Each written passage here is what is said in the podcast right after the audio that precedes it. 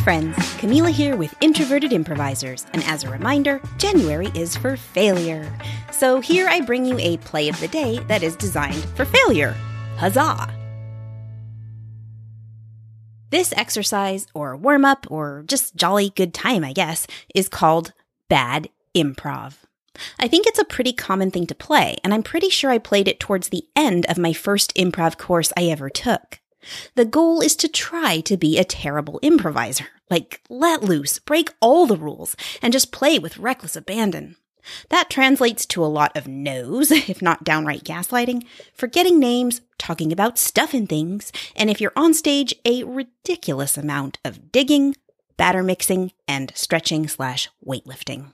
It can get old kinda quickly, so it helps to put a couple guidelines in play. Go back to your first days of improv. Who were you? I was split between the one who really committed to the reaction with very little additional information. Hello, actor in me.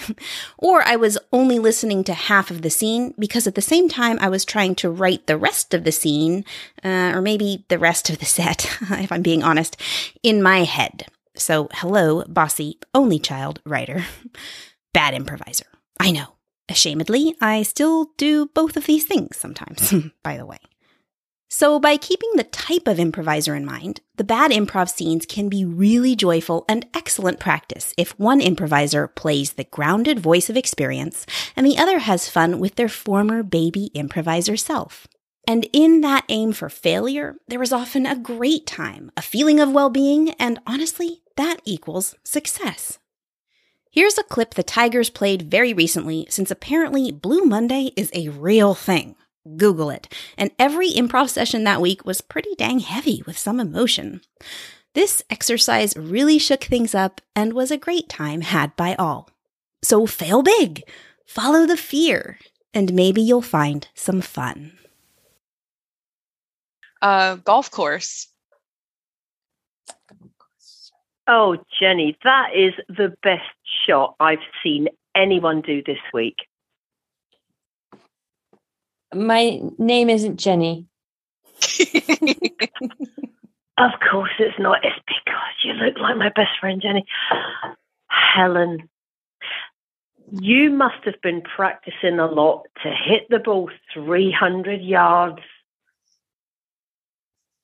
Um, this is my first, um, first time.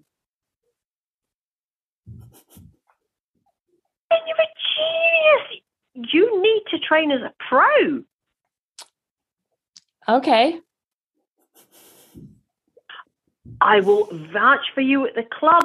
I will show you straight to the president, Mr. Wilson. I don't know who that is. Mr. Wilson, he's the president of the golf club, and we need naturally talented female golfers like you, Helen. Okay. Um, okay.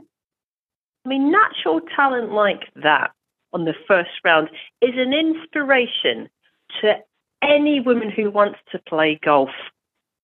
Um, thank you. Where did you get your um your set of golf clubs? I'm just wondering about that.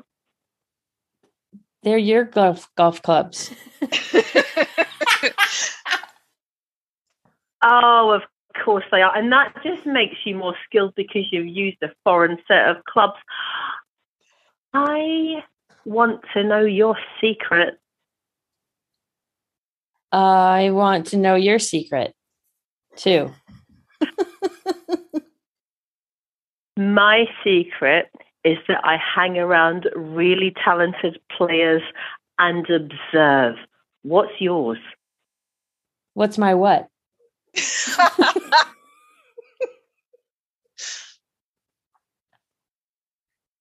Excuse me.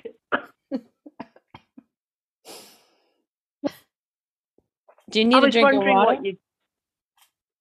Oh, thank you so much. Yes. While I'm while I'm drinking this, why don't you tell me what you had for breakfast this morning? Um. Oh, I had oatmeal with um. There was some nuts, and I didn't have milk, so I used half and half. and such a talented storyteller as well. You're going to go down a storm when you meet Mr. Wilson, the secretary of the golf club. He's a he's a secretary of a golf club. What do you mean a golf club? I have a golf club in my hand.